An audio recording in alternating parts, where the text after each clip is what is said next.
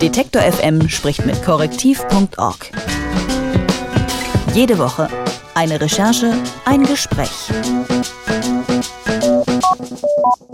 Vor einigen Wochen war ich in Israel und am Flughafen von Tel Aviv wurde ich auf einmal aus der Schlange herausgezogen und zu einer intensiven Einzelbefragung zitiert. Einfach aus dem Nichts. Willkürliche, harmlose Fragen eigentlich, mehrmals hintereinander auch die gleichen Fragen. Und trotzdem hat das bei mir ein super unangenehmes Gefühl hervorgerufen, als verdächtig ins Visier zu geraten. Und jetzt stellen Sie sich mal vor, das passiert Ihnen allein wegen Ihres Aussehens ganz regelmäßig. Ausweis vorzeigen und sich fragen lassen, was Sie jetzt eigentlich gerade machen und warum. Weil Sie eine Brille tragen oder blonde Haare haben. Quatsch, denken Sie jetzt vielleicht. Sowas ist nicht nur verboten, sondern hat ja auch überhaupt gar keinen Sinn. Tja, Fragt man Menschen, die wegen ihrer Hautfarbe oder ihres Aussehens mit Afrika oder arabischen Ländern in Verbindung gebracht werden, dann werden die vielleicht was anderes antworten, nämlich klar, das kenne ich nur allzu gut. Racial Profiling heißt das Phänomen, dass Polizisten gezielt Menschen nach äußeren Merkmalen kontrollieren ja, aber erlaubt ist das überhaupt nicht. Und es passiert trotzdem. Jemand, der das auch nicht glauben wollte, ist Sandia Kamampati. Sie hat ein journalistisches Stipendium beim gemeinnützigen Recherchezentrum korrektiv.org und hat eine Recherche zu Racial Profiling gestartet, weil sie selbst lernen musste, dass das ein Problem ist. Hallo Sandia. Hallo. Sie stammt gebürtig aus den USA, ihre Eltern kommen aus Indien und sie lebt jetzt seit neun Monaten in Deutschland, deshalb sprechen wir auf Englisch. Wie kam es denn dazu, dass du dich mit diesem Thema überhaupt beschäftigt hast? What was the point for you to say, I want to do further investigation into racial profiling? So when I got stopped the first time, I came into the office and told my coworkers, and they immediately had a response of, this is not okay, this is not something that should have been happening. Um, and so I began to record the number of times that I got stopped. And as a result of that, I thought to myself, if if this is happening to me, it must be happening to other people. So I began doing my research and contacting the police departments across Germany, asking them what kind of data they collect and how they deal with this type of profiling. Also seitdem Sandhya hier in Deutschland äh, lebt, wurde sie viele Male angehalten und aufgefordert, sich auszuweisen. Das hat sie ihren Kollegen äh, im Büro erzählt, die daraufhin gesagt haben, dass das nicht normal ist. Deshalb hat sie sich dann an die Polizei gewandt und gefragt, was denn da eigentlich für Daten von ihr gesammelt werden. Um, what did this do to you? How did this change you? So, um, I think this this project has really made me think a lot about the way that people in Germany look at me and and see me, and also has really made me think about all of the other people that this is affecting. I'm really concerned about the refugees that are getting racially profiled as well, who especially think that this is their home. And so I wanted to make sure that my reporting kind of covered these issues. Also sie hat ähm, auch Wert darauf gelegt, ähm, zu gucken, inwieweit Flüchtlinge jetzt äh, kontrolliert werden und ihre Daten preisgeben müssen. When you were asking the policeman, what did they tell you? What kind of data did they collect? So the police don't actually have any data on racial profiling because they told me that they do not do racial profiling as it's illegal and they just don't do it. What they did say is that They have some data on protests and events, and that specifically was only the Berlin police that gave me that information. And they gave me the number of people that were stopped during uh, events and protests, but these were not normal checks. These were not the same kind of checks that I'm uh, presenting or talking about in my research. Um, also sie hat, uh, Sandhya hat auch mit der Polizei in Berlin gesprochen, die natürlich kein Racial Profiling macht und uh, das auch so sagt. What's your feeling? Do you still trust the police after experiencing those kind of checks?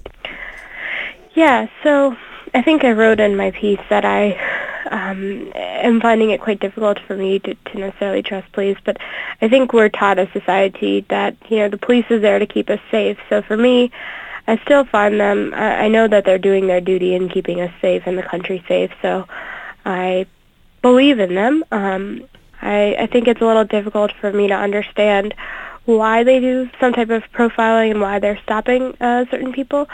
Um, I know it's for security measures, and that's what's the given response for profiling. But I do question uh, the way that they stop pe- certain people and ask them for their identification and just based off of their looks. Um, that is something that I question, and I also wonder um, if I were to get stopped again, or if they ask for something specific, such as identification or where I live, it does make me kind of question whether or not they're really stopping me for some purpose of crime or something or just because of my skin color. So it gives me a little bit of uneasiness that they're doing this.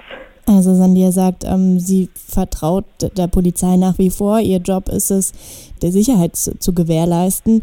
Sie machen am Ende auch nur ihren Job, aber sie hinterfragt das natürlich schon, dass überall jetzt Menschen kontrolliert werden, im Speziellen eben auch sie, einfach aufgrund gefühlt ihres Aussehens. Das, das kann so nicht gehen. Jetzt wolltest du das Thema lösen von deinen eigenen Erfahrungen und hast es auf eine breitere Basis gestellt. Wie hast du das gemacht? You wanted to get some distance to your personal experience and some more solid research onto this topic. How did you do that? Yeah, so the reason why I did that is, as a journalist, I don't usually write stories about myself. Um, I really actually didn't really want to write this piece to, to to focus on myself, but then I felt that I should share my piece and share my story so that others will then in turn share theirs.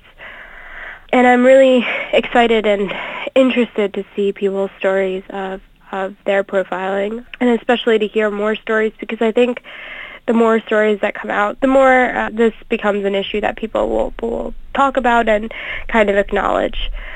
Ähm, also äh, Sandia sagt, eigentlich wollte sie überhaupt gar keine persönliche Geschichte daraus machen. Sowas mag sie eigentlich überhaupt nicht. Aber ähm, sie hatte einfach das Gefühl, dass die Leute um sie herum daran doch tatsächlich interessiert sind und äh, sie findet es einfach wichtig, dass darüber dann ähm, mehr Geschichten ihrer Art äh, an, ans Tageslicht kommen und dass das eine breitere Öffentlichkeit findet, was da vor sich geht. Uh, so what was your summary? What, what came out of uh, your research? Essentially what I found in my research so far has been that the police officers don't actually, or the police departments don't actually collect information on racial profiling. They don't collect information on something that doesn't exist. So basically what I was told was that they conduct trainings for their uh, officers to make sure they understand intercultural affairs. A lot of police departments also cited that they have um, people of migrant backgrounds on their staff Okay, also ähm, die Polizei hat natürlich überhaupt keine Erlaubnis, Racial Profiling vorzunehmen. Entsprechend haben sie das auch geantwortet, dass sie dahingehend keine Daten sammeln. Sie bekommen sogar interkulturelles Training.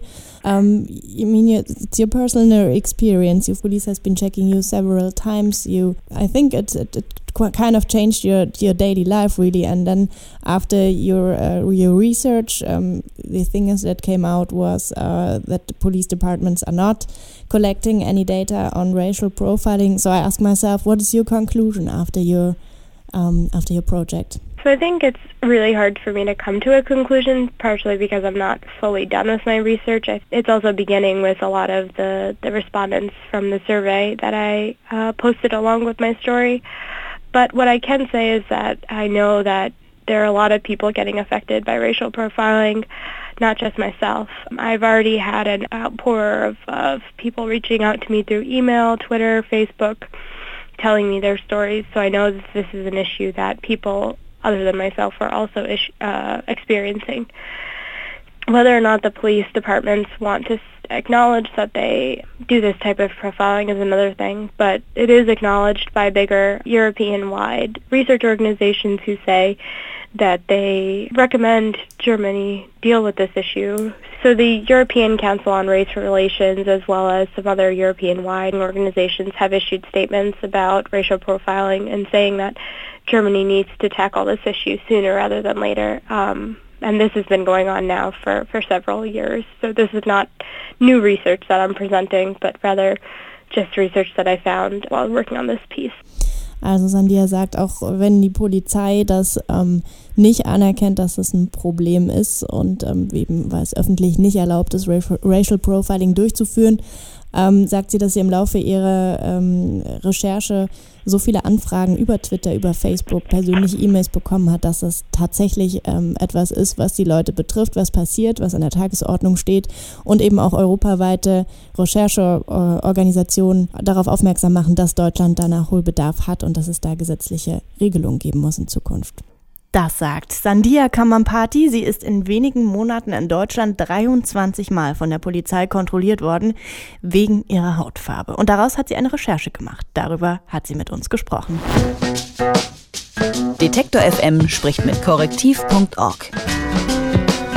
Jede Woche eine Recherche, ein Gespräch.